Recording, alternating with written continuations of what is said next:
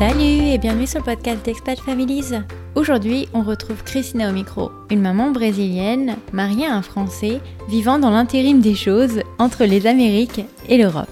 Elle revient avec nous sur la rencontre avec son mari et leurs différentes péripéties entre le Brésil et la France, mais également le décès de son mari quand leur petite fille avait tout juste 18 mois. Elle revient donc avec nous sur son deuil et sa motivation à partir seule à l'étranger avec sa fille sous le bras. Je vous souhaite une excellente écoute et je vous laisse avec la suite. Salut Christina Salut Merci de prendre un peu de temps pour venir témoigner sur le podcast. Alors, j'aimerais bien, avant qu'on démarre, que tu te présentes, que tu nous dises un peu euh, qui tu es, où est-ce que tu habites et de qui est composée ta famille. Bon, euh, je, je, suis née à Rio de Janeiro, au Brésil. Maintenant, j'habite, euh, j'habite à São Paulo. Et je suis une maman solo parce que j'ai perdu mon mari il y a quelques années. Donc, euh, c'est une petite famille de moi et ma fille. Okay. qui maintenant a 13 ans. À 13 ans, 13 ans. teenager, officiellement teenager. Oui, oui. Elle s'appelle Mélodie, très français. oui. Ils arrivent à le prononcer ici, son prénom? Ils disent comme en anglais Melody. ok, bon, bah, ça va. Ça Et va, ça va. Comment tu as rencontré alors ton, euh, ton conjoint? Tu l'as rencontré à, à Rio? Euh, oui, euh, bon, c'était à l'état de Rio. Je suis ingénieur, donc euh, j'ai connu mon mari. Euh, J'étais au dernier, la dernière année de stade de, de, du cours d'ingénierie. Donc j'ai, je suis allée euh, passer mon stage d'ingénierie dans une entreprise française. Et oh. les jours que j'ai commencé mon stage, c'est les jours, les mêmes jours que mon mari est arrivé au Brésil. Donc, ah ouais? euh, on était les nouveaux, allez, on prend un café, etc. Et voilà. Mm -hmm. Quelques cafés après, mm -hmm. il parlait un peu portugais. Moi, je ne parle pas du tout français, mais on ah ouais? arrivait à, oui, en on anglais? arrivait à, non, non, non, on parlait pas anglais du tout. Donc on arrivait à se comprendre parce qu'il y a de, il y a de similarités entre les langues. Et après, pendant mon stage, j'ai, euh, j'ai, j'ai eu un cours de français. Alors ça s'est amélioré un peu. Mais euh, au début, on faisait, on parlait moitié-moitié français, portugais, tout mélangé. Et donc c'était comme ça qu'on, on a fait connaissance. Et, il était expatrié. Normalement, il, il, est venu pour passer un an au début. Et, mais après, un an, deux ans, trois ans, il est ouais. resté. La première, la première partie de son expatriation, c'était euh, quatre ans et oh je suis je suis un peu responsable pour ça. Ah, je crois que c'était le café brésilien, tu vois, pas du tout. ouais. Les cafés brésiliens avec une brésilienne. exact. Et euh, donc il devait rester un an, il en est resté quatre. Oui. Euh, j'imagine que du coup, euh, vous commencez mutuellement à parler lui un peu plus portugais et toi un peu plus français? Oui, oui. Et euh, tout ce temps-là, il était toujours passionné du Brésil, amoureux du Brésil. Mais il oh bah, disait que pour, il disait que pour savoir s'il voulait habiter au Brésil toute sa vie, il fallait d'abord entrer en France pour voir qu'est-ce que ça allait lui manquer, etc. Il disait toujours, il faut qu'on rentre, en, que je rentre en France pour savoir si je veux habiter au Brésil. Bon. Et donc, après quatre ans, après quatre ans, l'entreprise a dit, allez, le français, il y a, il y a plus personne, il y a plus de français dans, ce, dans, dans cette entreprise au Brésil, allez, c'est l'heure de rentrer. Et donc, nous sommes allés en France ensemble. Tu l'as rejoint alors du coup, enfin, tu oui. l'as suivi en France, c'est ça? Oui, j'étais. T'avais pas peur? Ah bah oui. euh, tout le monde pas me la disait. Porte à côté, hein? Non, non. Mais j'étais, euh, j'étais super. J'avais plein de, de... j'étais optimiste pour notre. C'est oui, bien. Pour notre déménagement en France. Oui. Et attends, mais où est-ce que vous alliez en France? À Paris? Non, c'était breton, donc. Ah ouais. Euh, ah ouais, la Bretagne, ça allés... gagne ou pas nous sommes euh, nous sommes allés euh, habiter à côté de, de Rennes et travailler à Rennes.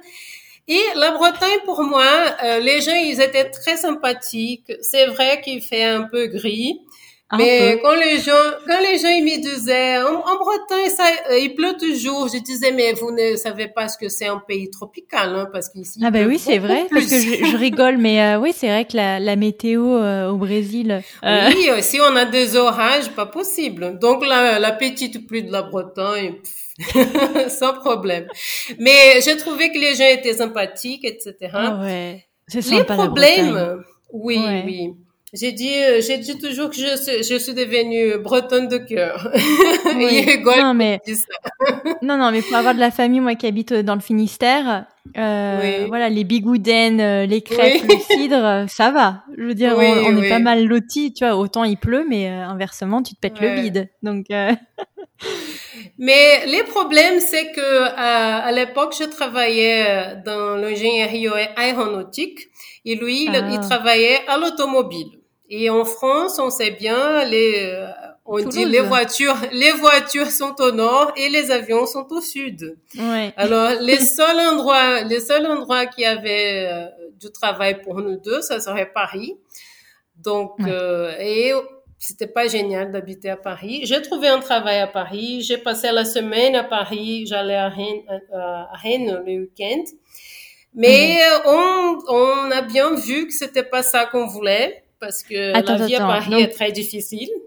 donc ça veut dire que lui était à Rennes et toi tu étais à Paris? Tu vois, j'ai déménagé, j'ai changé de pays. du Brésil à Paris pour ne pas vivre avec lui? voilà. Et, et, pendant ce temps-là, il a eu une nouvelle, une nouvelle euh, proposition de revenir au Brésil. Donc, on, on s'est dit, ouais, c'est, euh, c'est, euh, à l'époque, le Brésil, il était, euh, l'économie allait très bien. Donc, euh, hmm. c'était plus prometteur de venir au Brésil que de rester en France. Et c'est pour ça que nous sommes restés juste un an. D'accord. Et alors, un an à Paris, euh, ça t'a plu? Euh, non. Tout court, non. Parce que j'aime bien aller à Paris comme touriste, mais pour vivre tous les jours, toutes les fois que tu prends le RER, e tu penses, ah mais il est où le glamour? Ah non, c'est clair. C'est clair. Non, non, mais c'est, c'est pour ça que c'est, euh, c'est joli, mais de loin. Tu vois, moi, je suis contente d'y retourner une fois par an. C'est une très, très belle ville. Mais euh, ouais, pareil. Il faut, faut survivre au quotidien là-bas. Oui, oui. Donc, quand quelqu'un, me demande est-ce que tu aimes Paris, je dis toujours oui, mais pour visiter, pas pour vivre. non, non, mais c'est vrai. Attends, j'imagine que du coup, un an en France, euh, nécessairement, tu commences quand même à bien maîtriser le français. Ah oui, oui, parce que bon, là, quand j'ai quand j'ai commencé à, à, faire un cours de français au Brésil, euh, on a commencé à parler en français parce que il fallait pratiquer. il me corrigeait beaucoup, mon mari. Ouais. il faisait de blagues. Allez, ça c'est pas français, c'est pas comme ça qu'on dit. Donc euh, j'ai j'ai bien appris. Euh, mais et, et, quand on est rentré au Brésil, j'ai commencé à travailler dans une entreprise française. Et donc, je peux dire que je passais euh, dix ans à travailler en, en, en ah français. Donc, j'ai oublié l'anglais. l'anglais que je, l'anglais que je savais avant, j'ai perdu. mais bon, mais euh, si tu bossais tout le temps pour des boîtes françaises, tu avais quand même euh, un petit lien pour la France, non? Non, en fait, c'était une coïncidence. Euh, parce que c'est la première entreprise que j'ai passé mon stage. Euh, c'était parce qu'ils étaient en train de, de s'installer dans cette ville, etc. Et mais je, je savais rien de la France avant. Et après, euh, j'ai euh, cette entreprise euh, qui m'a embauché après, c'est parce qu'en fait mon français était bien et bon pour pour travailler dans une entreprise française, ça aide. Et ah, clairement. oui, mon expérience, les niveaux de français et tout, c'est pour ça que j'étais embauchée dans une boîte française au Brésil. Donc voilà, on est rentré au Brésil. Oui, et euh, c'est à partir de ce moment-là que vous vous dites, tiens, et si on ajoutait euh, une tierce personne à notre famille, c'est ça? Oui, c'était, donc on est revenu au Brésil, c'était en 2005, et donc en 2008, le Mélodie est né. Au Brésil. Ah. Et alors, attends, donc, euh, parce que tu es notre première, quand même, mine de rien, au Brésil, comment ça se passe un suivi de grossesse et un accouchement euh, dans ce pays? Parce que malheureusement, moi, tous les euh, témoignages que j'ai reçus de femmes habitant en Amérique latine euh, sont pas glorieux, donc avec beaucoup de césariennes. Qu'en est-il pour toi? Voilà, hein, beaucoup de césariennes au Brésil aussi. Comment ça se passe? Au Brésil, on a un système de santé publique qui il marche très bien dans quelques endroits, pas très bien dans d'autres endroits parce que le Brésil est très grand. Mais il y a un système gratuit de santé.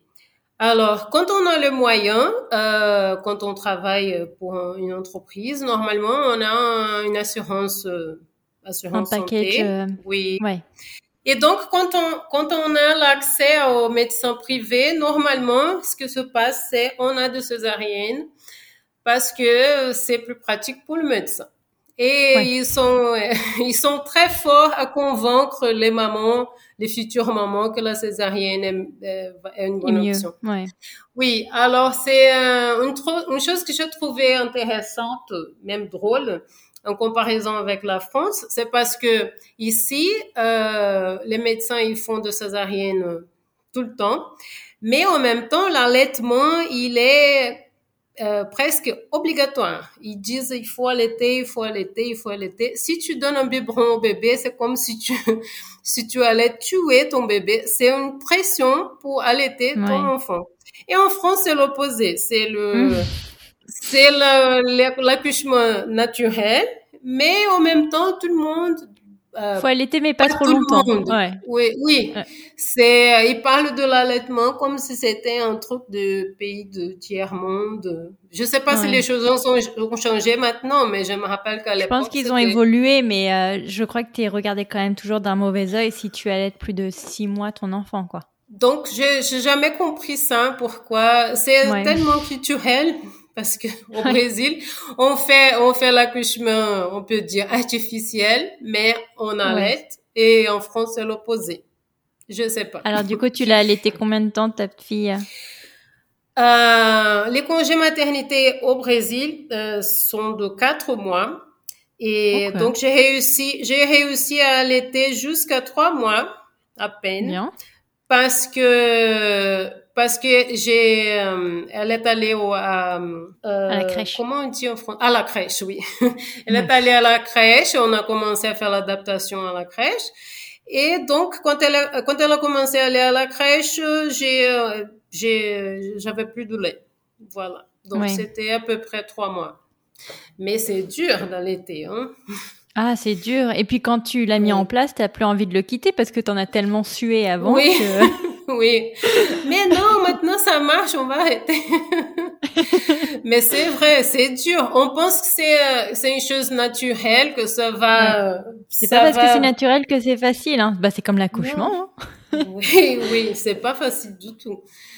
Et ton accouchement, donc j'imagine une césarienne comme euh, voilà, comme euh, comme d'accoutumé dans ce pays.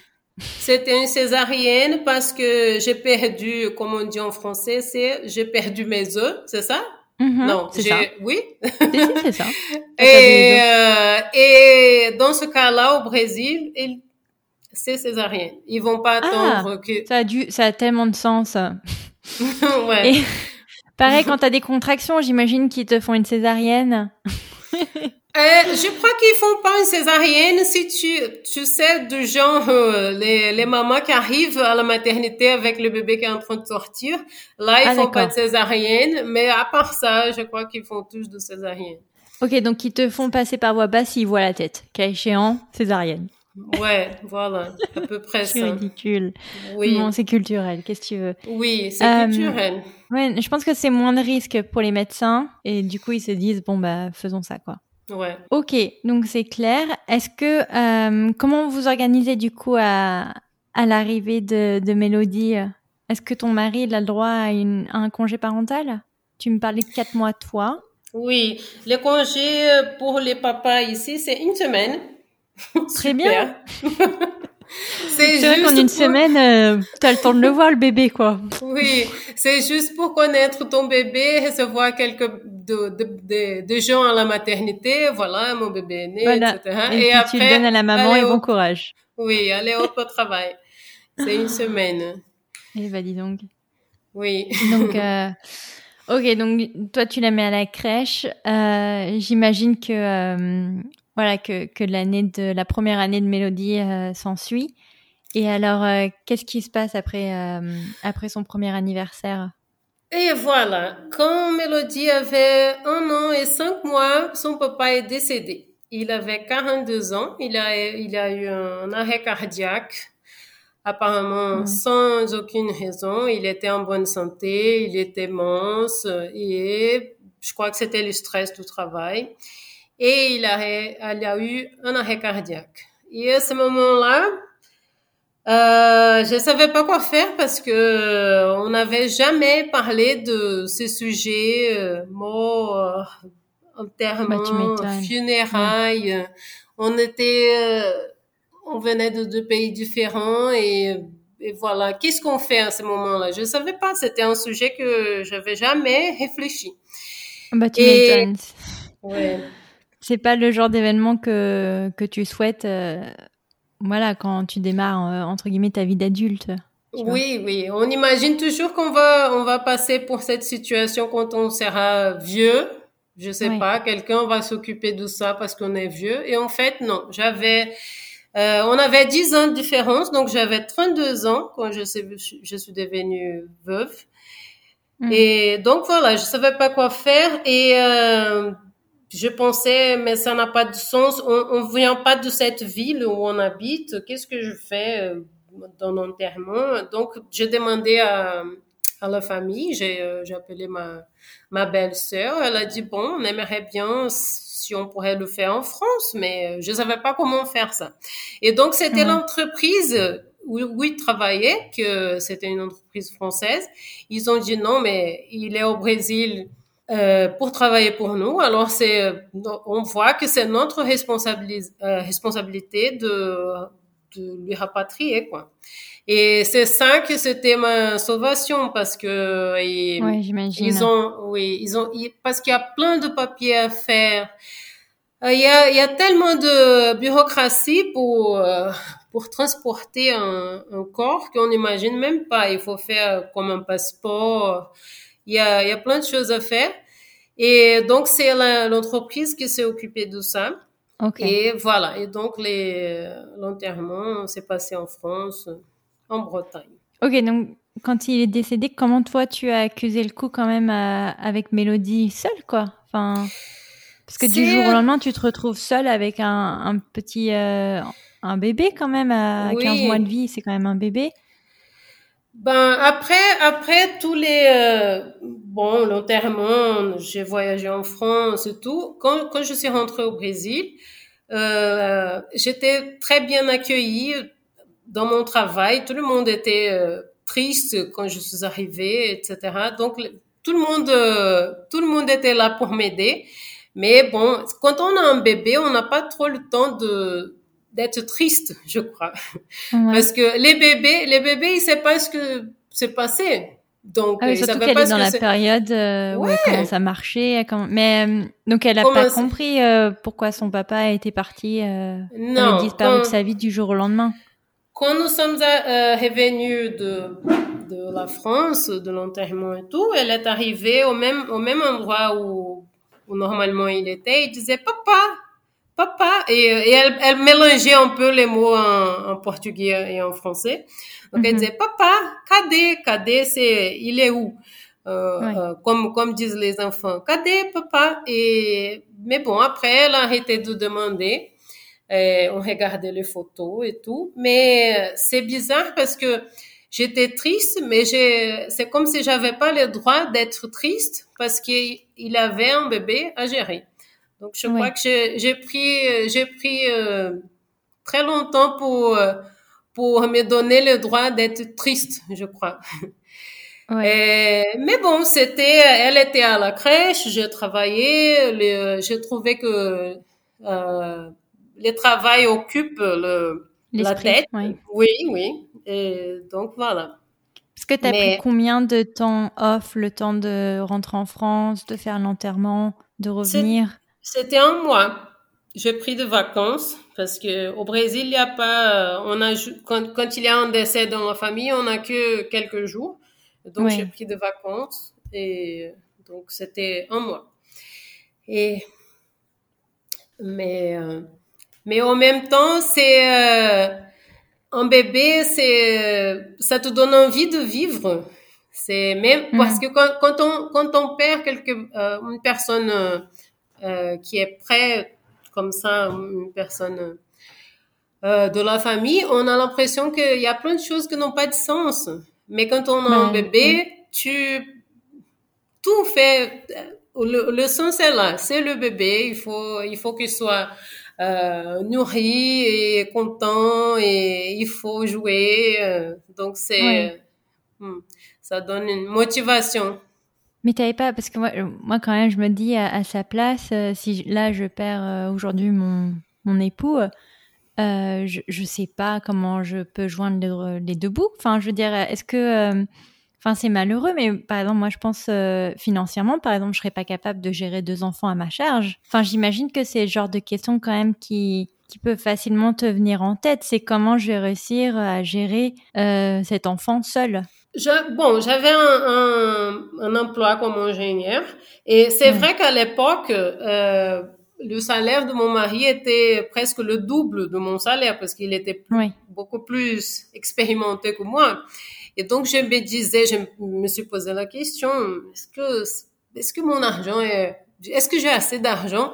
Mais après, j'ai vu que c'était, il fallait juste ajuster le, les, les choses. Le mode de vie. Oui, oui, on avait, j'avais, on avait déjà notre maison, donc euh, ça, ça s'est bien passé. Mais c'est vrai qu'au début, on pense toujours, oh là là, est-ce que je vais avoir assez d'argent? Mais euh, tout se passe bien jusqu'à aujourd'hui. non, non, mais je veux dire, il y a aussi il y a l'aspect ok financier, mais il y a aussi l'aspect euh, mental parce que bon, quand tu es un couple, tu arrives quand même à te à te splitter les, les tâches.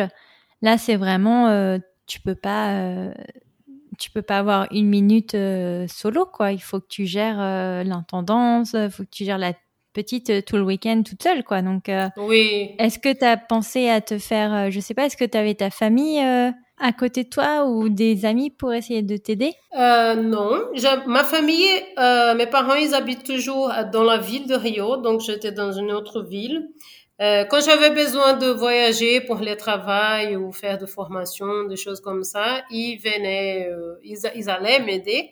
Mais normalement, c'était 100% moi. Et c'est une époque, euh, c'est une époque que je trouve que j'étais, j'étais tel, euh, j'étais tellement, euh, comment dire, travailler c'était beaucoup plus facile que gérer euh, le reste ah, de ma vie. Alors j'étais, j'étais tellement contente quand j'étais au travail. t'ai mis en mode autopilote, pilote automatique. On, on, sait, on sait bien comment commencer à avoir de de petits enfants. Donc, quand j'étais au travail, je pensais, ici, je mange, je mange, j'ai le temps de manger, je peux aller aux toilettes. Toilette tranquille. je prends un café. Donc, c'était beaucoup plus facile pour moi de travailler que passer le week-end. Mais normalement, c'était que moi, 100%. Ouais. Jusqu'à aujourd'hui, c'est, je suis 100% maman. Bah dis donc. Et euh, elle doit être sacrément fière de toi, quand ah, même. J'espère. non, quand même. Et euh, mais et comment tu euh, tu gères aussi la, la, famille du coup de ton euh, de ton conjoint? Parce que j'imagine que enfin je sais pas est-ce que tu t'es posé la question par exemple de de rentrer en France pour ah, être ça, proche de sa famille? Ça c'est une question intéressante parce qu'en fait je n'ai pas le droit de vivre en France. J'ai perdu le droit d'avoir la nationalité française. Alors, euh, je n'ai pas le droit de vivre en France. Donc, c'est pas, je n'ai pas cette option. J'ai jamais eu cette, cette, option.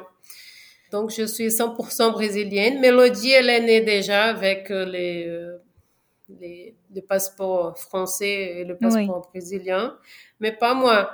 Alors, chaque fois que j'ai, euh, bon, ça viendra après, mais à chaque fois que, que je déménageais, c'était, euh, il, va, il fallait avoir un visa de travail et tout parce que pas, Je n'ai pas la nationalité française. Mais et t'as pas le droit de venir euh, vivre en France si t'as pas la nationalité française? Il te fallait un visa, c'est ça? Oui, il, faut. Si je veux habiter en France, il faut que je trouve un travail dans une entreprise française qui euh, me donne un visa de travail. Ok. Je peux pas, peux pas y aller parce que ton enfant est français? Non, non. Bon bah tu vois, ça je savais pas. enfin. La douce euh... France veut pas de moi. mais alors, comment tu arrives à te, te relever? Combien de temps t'as mis vraiment à te sortir un peu la tête du guidon et, euh, te donner euh, voilà l'opportunité de faire ton deuil? Je crois que euh, en fait, on, on se relève jamais d'un coup comme ça, mais on accepte et on décide d'avancer. Mais je me rappelle, après tout ce que s'est passé, c'était en 2009, et on a déménagé, etc. Et je me rappelle bien un moment où on était au Canada dans un, c'était un pique-nique avec des amis, et j'ai, j'ai regardé comme ça et je pensais, tu vois, je suis, je suis heureuse. Je crois que je, je, je suis heureuse. Après deux ans, je, je peux penser maintenant, aujourd'hui, je suis contente. J'avais, parce que je, ça, c'est comme si la tristesse faisait tellement partie de moi. Je, je sais pas si je m'exprime bien, mais c'est comme si j'étais habituée à être triste, triste, triste. Et d'un coup, j'imagine que ça, ça a pris deux ans. Ouais. Quand je pense maintenant. Oui, et, et d'un coup, je pensais, ah, tiens, aujourd'hui, je suis contente, je suis heureuse. Oui, donc euh, je crois que ça va mieux. Mais donc, c'est ça, donc tu t'es donné deux ans à partir du moment où euh, tu as perdu ton mari pour te dire, bon, euh, le Brésil, ça va, viens, on va aller voir un peu, un peu de la neige. Comment ça s'est passé en fait, c'était, j'ai pas choisi aller au Canada. Donc, j'ai travaillé dans cette entreprise française. Et donc, il est décédé en 2009. Et donc, j'ai travaillé comme une folle parce que ça me faisait du bien. Et en 2010, euh, j'ai eu une promotion. J'allais occuper un poste Félicitations, de hein, parce que dis donc, une promotion en ayant euh, voilà la, la, tête dans le guidon, euh, quand même tu devais être sacrément performante. Hein et, et donc j'ai eu une promotion. Ils m'ont dit euh, euh, tiens, tu vas être, tu vas avoir un poste de management maintenant, mais pour ça, il va falloir que tu passes euh, quelque temps au Canada et après quelque temps en France, au parce que oui, parce que euh, ils étaient en train de construire une nouvelle usine, il fallait aller là-bas pour voir comment, bon, des trucs d'ingénierie, de nouveaux procédés, de, il y, avait des choses à apprendre là-bas pour voir comment ils faisaient des choses. Et donc, je, je me suis dit, ouais, allez, on y va. Si je peux amener ma fille. Et ils m'ont regardé comme ça, euh, mais comment tu vas te débrouiller euh, à l'étranger avec ta fille? Je dis, mais je vais me débrouiller comme je me débrouille ici, quoi?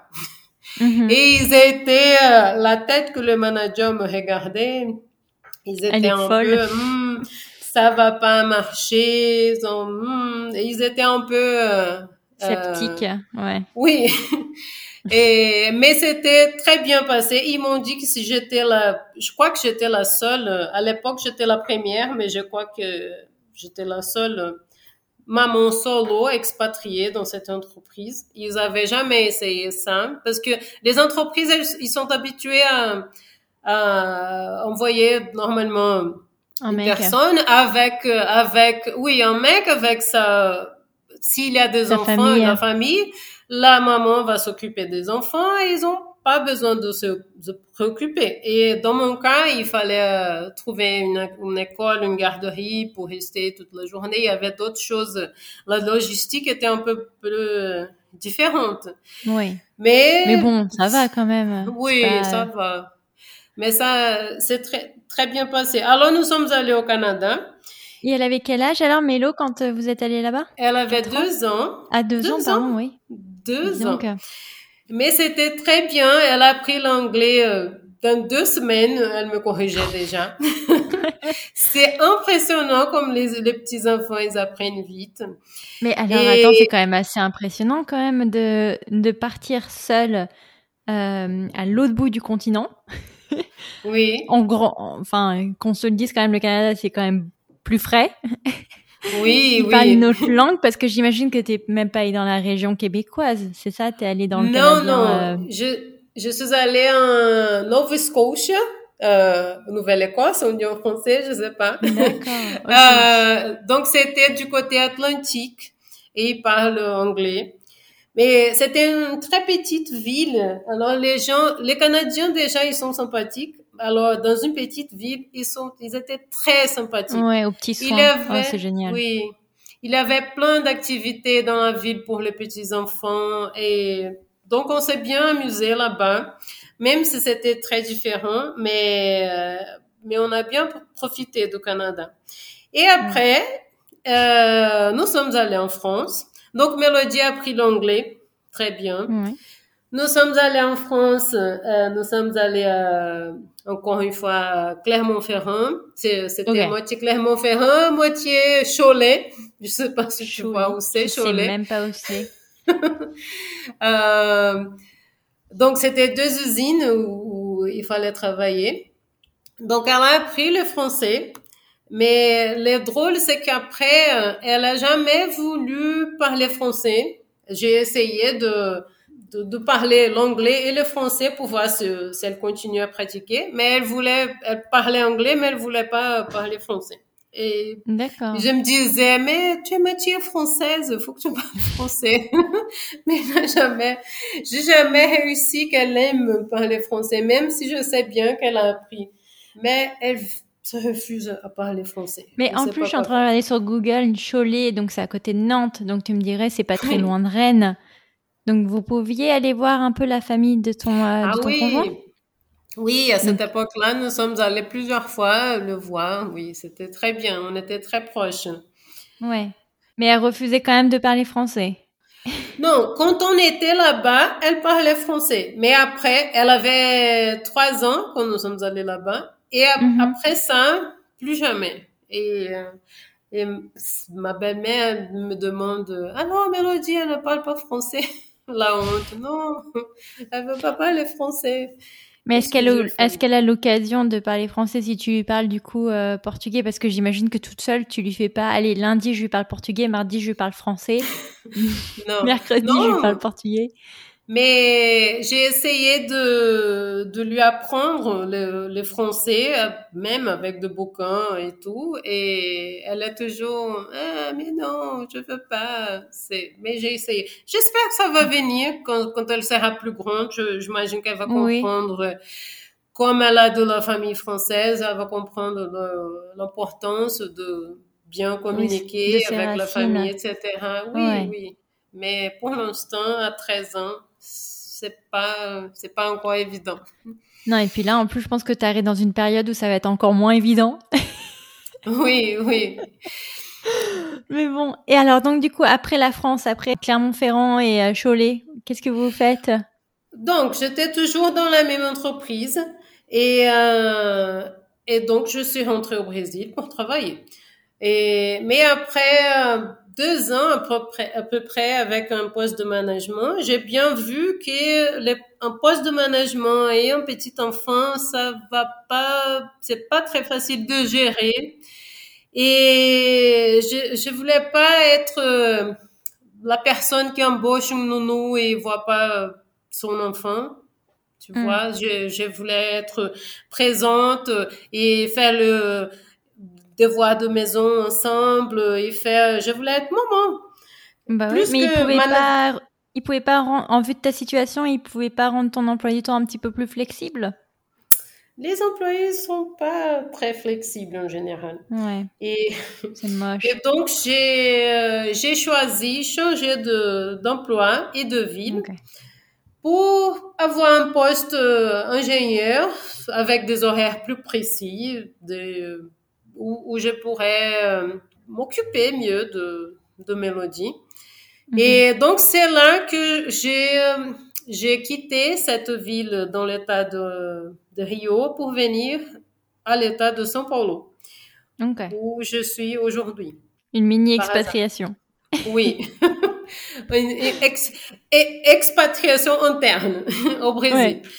Donc, euh, nous sommes venus à São Paulo, on était contentes et tout s'est bien passé, j'avais plein d'amis. Et après hmm, un peu plus de trois ans, j'ai eu la, euh, cette offre, la proposition d'aller en Suède. C'était pour participer en, dans un programme de, de échange de technologie entre la Suède et le Brésil. Je travaillais toujours avec des avions. Alors, il y avait une entreprise suédoise qui était en train de s'installer au Brésil. Et donc, il fallait aller en Suède pour, encore une fois, apprendre plein de choses pour amener au Brésil. Et, pourquoi à chaque fois des pays si frais comme ça? Ils veulent te mettre au frais? Qu'est-ce que qu'est-ce que c'est que cette histoire? Oui, c'est mon, mon destin, c'est être au frais. entre la Bretagne, le Canada et la Suède, ça va quoi.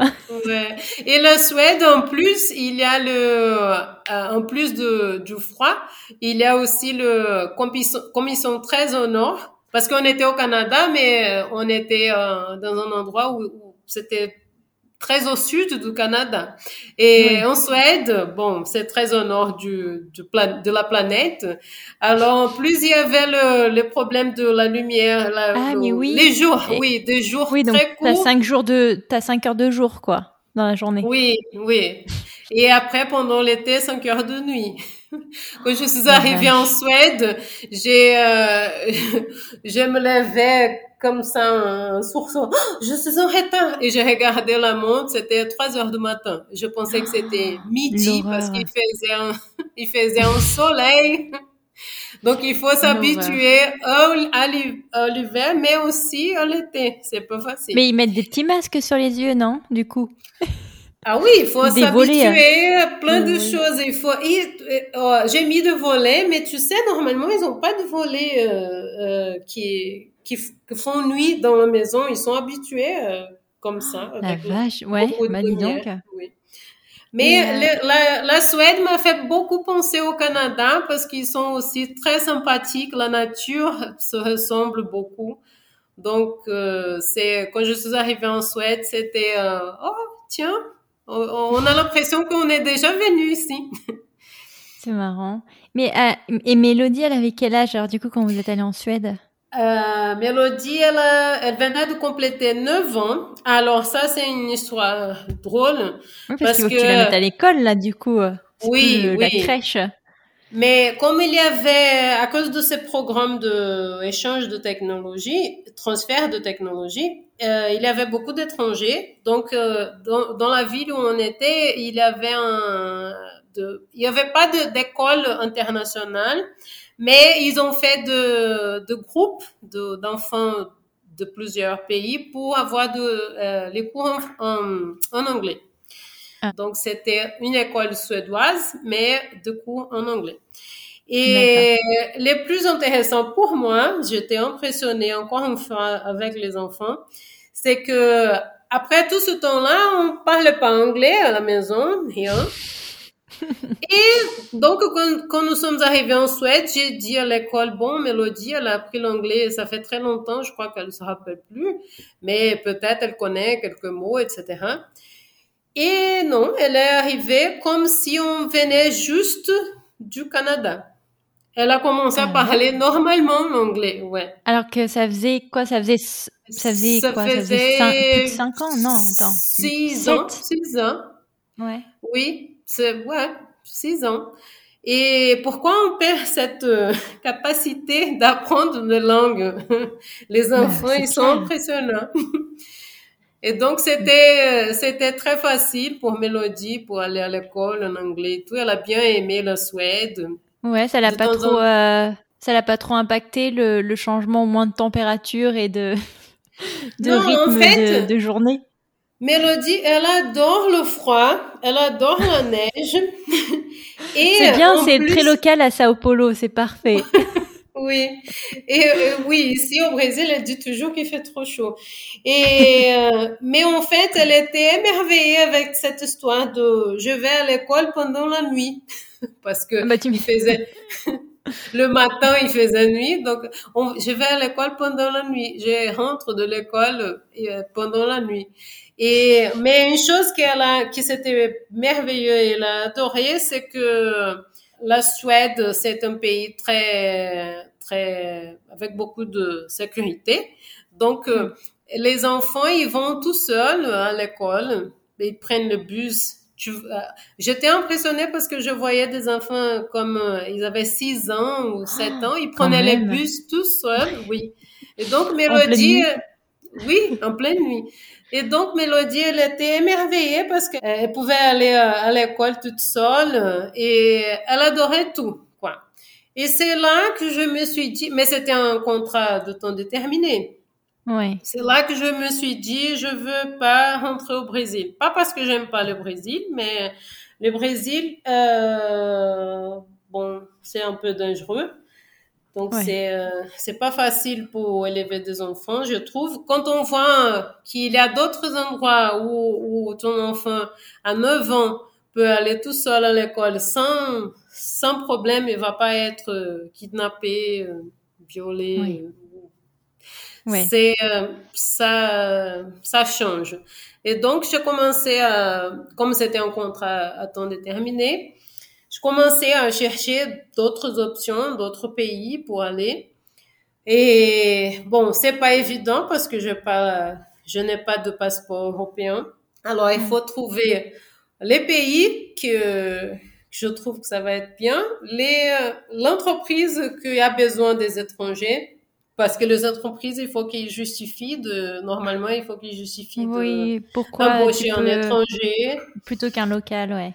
Oui. Et donc, nous sommes allés en Angleterre parce que l'Angleterre, ils ont, euh, comme d'autres pays, ils ont une liste de, des professions qu'ils ont besoin. Donc, euh, les ingénieurs mécaniques sont dans cette liste. Et hmm. donc, j'ai trouvé un travail là-bas. Mais je voudrais aller dans une petite ville pour faire la vie plus facile et je, nous sommes allés à Londres. Ouais, c'est pas plus petit quand même. Londres, Londres, c'est pas, c'est pas facile. C'est un peu comme Paris, c'est très bien pour, euh, pour passer des vacances, visiter. pour visiter.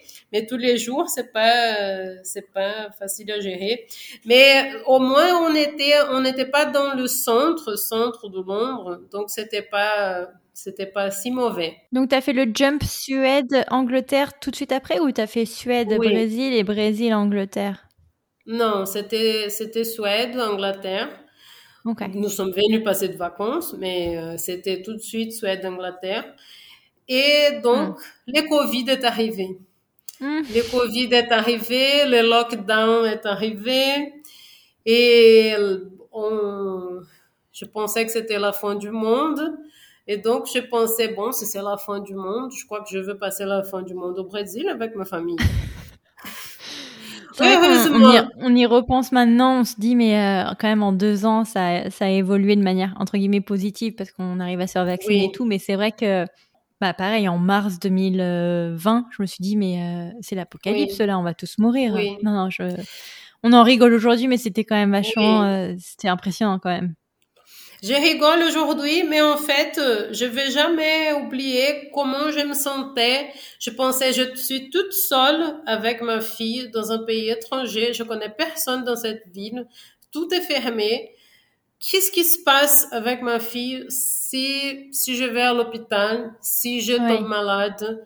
Et donc, j'étais tellement préoccupée avec ça que pour moi, la meilleure solution, c'était de venir au Brésil que de rester là-bas. Même si mon idée, c'était, nous, non, on va rester ici très longtemps. Mm-hmm. Maintenant, je vais arrêter de, de bouger. Il faut qu'on s'installe quelque part.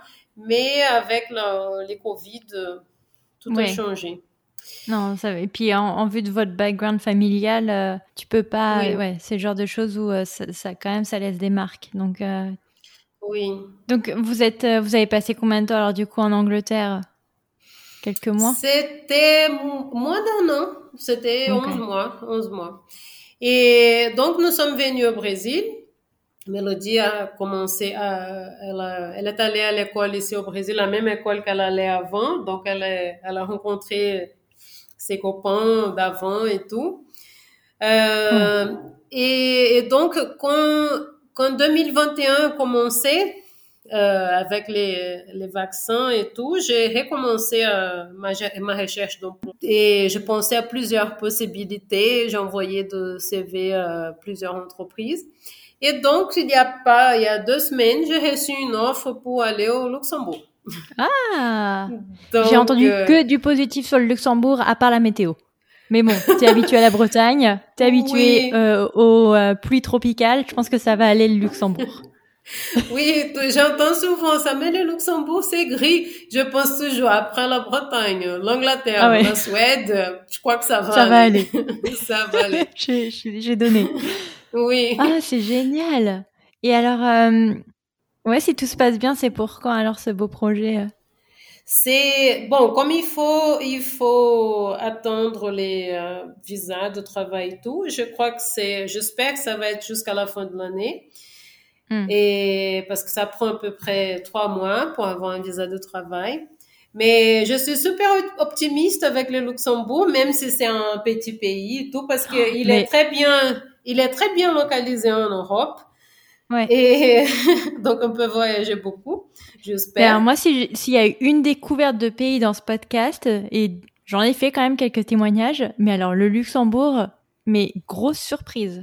Ça a l'air vraiment d'être un, un super pays. Ah, j'espère. Et une chose que m'a surpris, c'est normalement en Europe, parce que la langue, c'est un problème euh, Normalement, quand on va dans un pays qu'on parle pas la langue, on essaye de se communiquer en anglais. Mais pour l'école, c'est pas évident parce que, par exemple, si tu vas, je sais pas, en Allemagne, il faut Mélodie à 13 ans pour commencer l'allemand. Je crois que c'est pas évident. Et donc, pour aller dans une école internationale, c'est très cher, normalement, dans, mm. dans plusieurs pays en Europe. Et au Luxembourg, ils ont de, plusieurs écoles internationales en plusieurs langues.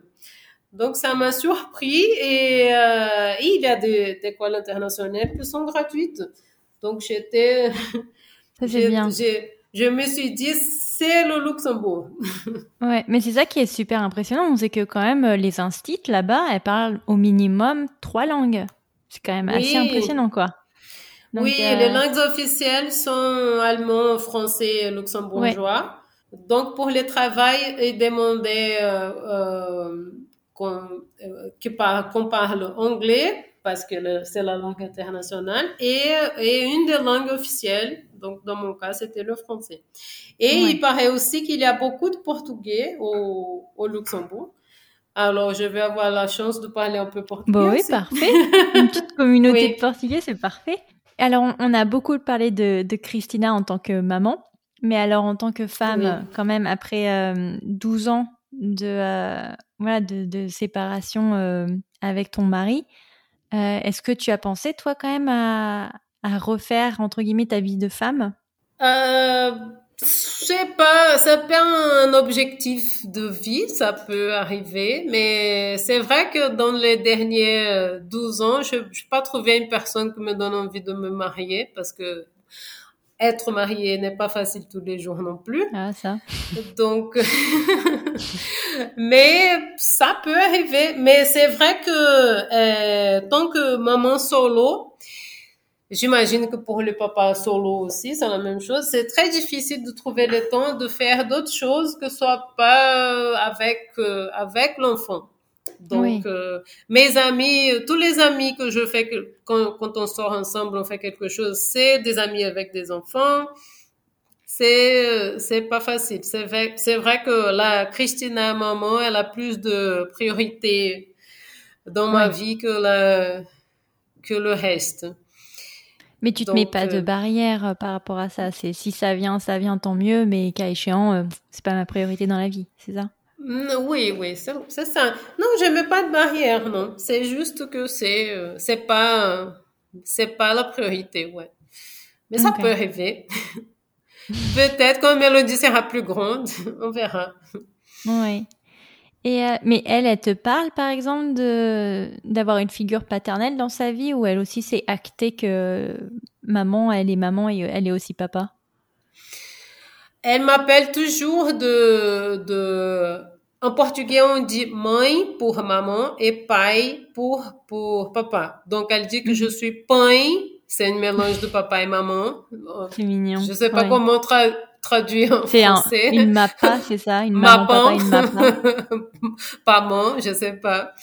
Et, mais euh, et on parle, on parle souvent de des choses de passé, comment c'était papa. Maintenant qu'on comprend mieux le, les histoires et tout, je raconte souvent, je montre des photos, on parle souvent de lui. Mais je crois que ça, c'est pas une, c'est pas une chose que lui manque la, les, la figure parentale. À la maison, euh, oui. Oui, oui. Mais hum. après, oui, c'est vrai qu'elle était tellement euh, petite quand ça arrivait que ouais, j'imagine que c'était pas inscrit dans sa dans sa routine euh, quotidienne. Non, en fait, oui, c'est ça. En fait, elle sait pas comment c'est avoir une vie avec un, papa et une maman. Pour, pour elle, mhm. c'était toujours comme ça, nous deux, partout. Donc. Euh, Puis c'est vrai que tu l'as quand même assez travaillé. Autant te dire qu'elle a quand même, euh, elle a vu du pays, elle a vu du continent, elle a vu du monde. Donc. Mm.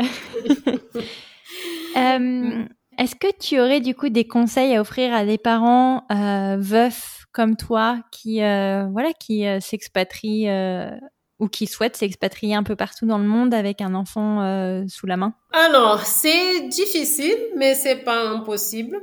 Et je peux dire ça pas pas que parce que maman maman et papa solo, il y a aussi maintenant beaucoup de de femmes qui décident d'avoir des enfants toutes seules. Mais je trouve qu'il faut, il faut juste être un peu plus organisé parce que si, si l'enfant est petit, il faut qu'on fasse tout, on va partout avec l'enfant. On peut mm. pas, euh, quand on arrive dans un pays, il faut faire plein de, de papiers, plein de choses et il faut euh, tout faire avec l'enfant à côté parce que. ouais, c'est vrai que c'est, euh, c'est quand même une grosse question que je t'ai pas demandé, mais parce que je partais du principe que ton que du coup tu t'étais quand même arrangé avec ton employeur pour euh, avoir des packages crèche et compagnie, mais c'est vrai que quand tu arrives sur place et comme eux, euh, comme ton employeur te le dit, en fait, il part du principe que c'est l'autre conjoint qui va gérer l'intendance et l'administratif et tout ça. Mais c'est vrai que quand toi, tu arrives toute seule dans un nouveau pays, qu'il faut que tu trouves, euh, faut que tu ailles ouvrir un compte en banque, faut que tu ailles trouver un appartement, faut que tu ailles trouver les écoles. Comment tu gères ça quand même toute seule? En sachant qu'il faut quand même que tu travailles à côté. Est-ce que du coup tu t'arranges avec ton employeur pour lui dire écoute, euh, il va me falloir une à deux semaines de battement pour pouvoir m'organiser en interne? Comment ça se passe? Oui, c'est quand on déménage, quand c'est une entreprise qui, fait notre expatriation, c'est plus facile parce que normalement ils vont chercher un, un logement, ils vont voir comment ça marche l'école, etc. Mais quand on va toute seule dans un nouveau pays. Le, plus difficile, je trouve, c'est l'école, parce que d'abord, il faut qu'on trouve un logement. Il faut qu'on commence à payer les impôts et tout, avoir des factures, etc. Pour après pouvoir euh, inscrire l'enfant à l'école. Normalement, c'est comme mm. ça que ça marche en Europe en général. Et euh, donc c'est pas évident parce que on peut pas euh, l'époque de d'inscription des enfants à l'école, c'est pas exactement l'époque où tu vas déménager ou euh, donc c'est c'est c'est compliqué. Oui. Mais mais voilà, il faut euh, euh, si l'employeur il dit je veux que tu commences par exemple le 1er décembre, il faut que je dise parce que personne va penser va réfléchir à ça, il faut que je dise bon, je suis une maman solo, il faut que je fasse ça, ça et ça. J'ai personne pour m'aider. Alors, je vais arriver deux semaines avant parce que il faut que je fasse, parce qu'il n'y a pas d'option. Je peux pas, je suis une seule. je peux pas tout faire. Ouais, la clé, c'est vraiment aussi d'en trouver un employeur qui est euh, compréhensible, compréhensif. Hum, oui, ils sont pas très compréhensifs en général, mais il faut, il faut, il faut expliquer comment ça se passe. C'est vrai que j'ai plusieurs fois j'ai j'ai passé des entretiens et j'ai vu que l'entreprise ça ça marcherait pas parce que par exemple si c'est un poste si c'est un poste à l'étranger où il va falloir euh, beaucoup de de voyages de travail J'ai dit, mais, ça, je, déjà, pas, je suis pas disponible pour voyager. Je m'aimerais bien, mais je peux pas. Et donc, c'est, euh, ça coupe un peu les opportunités aussi. Donc, il faut bien choisir le, le, les postes, l'endroit, oui, l'employeur. et il faut tout laisser euh, vraiment clair parce que c'est pas une chose qu'on peut changer. Voilà, c'est moi et ma fille, il faut que je me débrouille. Oui, donc euh, quand tu passes des entretiens d'embauche, ta fille arrive très souvent, assez rapidement quand même sur, euh, sur la table, enfin, en ah termes de conversation. Même normalement, pendant les entretiens, euh, les, les, les recruteurs, ils sont... Je crois que c'est même interdit de demander est-ce que vous avez des enfants, est-ce que vous êtes non, marié. Non, c'est carrément illégal. Oui, oui, oui. Oui. Ah, pas au Brésil, hein. ici, évidemment. Ah. Mais normalement, euh, c'est interdit de, de, poser des questions comme ça. Mais quand, quand l'entretien évolue, quand les, les procès d'embauche évoluent, et au bout d'un moment, il faut que je dise, alors je, je suis veuve, j'habite avec ma fille. Maintenant, elle a 13 ans, ça, ça commence à être un peu plus facile parce qu'elle peut rester quelque temps euh, toute seule euh, à la maison. Mais quand elle était plus petite, donc il faut il faut être clair, il faut être clair avec tout le monde. Euh, allez, maman et papa solo, c'est pas impossible. Non mais et puis toi quand même euh, tu tu les cumules donc déjà être une femme et en plus tu te rajoutes la petite case enfant toute seule à gérer. J'imagine que pour un employeur, il te regarde avec les yeux ronds, genre ça va pas fonctionner. Quoi. Ah non, euh, normalement tout le monde me, me regarde avec des yeux ronds. ou je crois qu'ils veulent demander t'es folle ou quoi, mais ils demandent pas, ils font juste les les yeux ronds. non mais je trouve que c'est quand même une belle conclusion, c'est que moi, je pense que t'as pas de temps à perdre avec des employeurs qui qui vont pas comprendre. Donc, tu vois, c'est pas plus mal en fait si ça fonctionne pas parce que t'as pas envie de travailler avec un employeur qui va te mettre des bâtons dans les roues parce qu'il faut que tu ailles chercher ta fille parce que ta fille est malade parce que euh, à droite à gauche. Donc, euh, c'est vrai qu'au moins toi, ça te permet au moins directement de filtrer euh, les entreprises qui valent le coup et celles qui ne le valent pas, quoi. Oui, voilà. Parce que moi, je, je connais très bien ma, ma, capacité de travailler et tout, mes compétences. Alors, il faut choisir un employeur que, que mérite ça, quoi. Ouais, non, non, mais c'est... que mérite mes efforts. c'est clair. Ouais, mais c'est surtout que toi, enfin, toi, j'admire quand même les nanas comme toi parce qu'il faut quand même nécessairement que tu négocies un salaire euh, décent. Et on sait qu'en général, les femmes euh, ne se, enfin, voilà, on n'ose pas trop quand même demander plus ou on se dit bon bah c'est déjà pas mal ça. Donc j'imagine que toi dans ton cas il faut quand même que tu boostes euh, le côté euh, financier et aussi le côté flexibilité. Donc euh, ça doit pas être évident quand même à la fin de la journée de trouver un employeur qui sache, euh, qui comprenne ça, tu vois? Oui, c'est euh, c'est vrai que si c'est pour euh, pour déménager pour un autre pays avec un salaire que c'est pas assez pour deux personnes, je, oui, je veux, je veux pas bouger. Parce que combien, en plus tu travailles en général pour des entreprises françaises, combien de fois j'ai entendu, oh mais ça va, vous êtes deux. Combien de fois on a entendu celle-là? Tu vois? Oh, t'as pas besoin de beaucoup, il y a ton mari, ton, mari travaille dans la finance, ça va, ton, ton mari il est développeur, ça va. Combien de fois on a entendu celle-là c'est comme si ton travail était un, c'était un hobby, c'était un, c'était juste pour passer le temps. Oui, quand, quand j'étais, quand j'avais encore mon mari, j'entendais beaucoup ça aussi. Ah, mais non, mais tu travailles parce que tu fais, c'est juste pour t'occuper. Hmm. Bon, voilà. C'est quand même, euh, ouais les mentalités, il hein, va peut-être falloir les, les changer un peu. Hein. Je veux dire, c'est, euh, oui, c'est les Et c'est pour ça, moi, je leur répondais, mais ok, mais euh, si je décide un jour de, de me séparer de mon mari, comment je fais dans ces cas-là? Quel, est votre, euh, votre argumentaire derrière La pension alimentaire, comment ça se passe, tu vois? Enfin, ouais. c'est, c'est, c'est malheureux hein, qu'on soit en 2021 et qu'on entende toujours ce genre de, de raisonnement de la part d'un employeur. Parce que ça fait quand même du mal intellectuellement d'entendre que bon bah ton salaire ça va. Je veux dire il y a ton il y a ton mari derrière. C'est quand même euh, c'est affligeant. Enfin bref, on va pas refaire le monde, mais on espère qu'il va évoluer. Euh, Qu'est-ce qu'on peut te souhaiter alors du coup pour l'avenir? Est-ce qu'on te souhaite une belle expatriation euh, au Luxembourg avec ta fille? Ah, merci. J'espère que euh, j'espère que cette fois euh, je vais rester plus longtemps parce qu'on a beaucoup déménagé. J'espère que maintenant on va trouver une place vraiment pour nous installer. Donc euh, donc une bonne.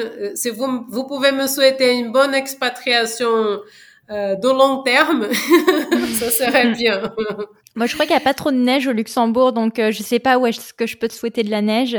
Peut-être l'Islande après. oui, on verra. Une chose, une chose que j'ai appris avec tout ça, avec le décès de mon mari, maintenant les Covid et tout, c'est qu'il faut pas faire de, de, de plans à très long terme. Ouais, de grands projets. Oui, oui. On a les grandes lignes, on a des envies, parce qu'avant, je me rappelle que je pensais, quand je serai vieille, je vais habiter dans cette maison, etc. Maintenant, je pense plus à ça, les jours où je serai vieille, retraitée.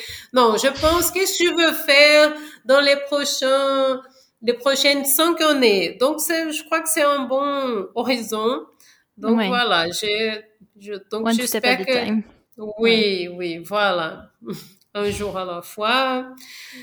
Non, bah écoute, moi, Christine, en tout cas, je te remercie énormément pour ton témoignage.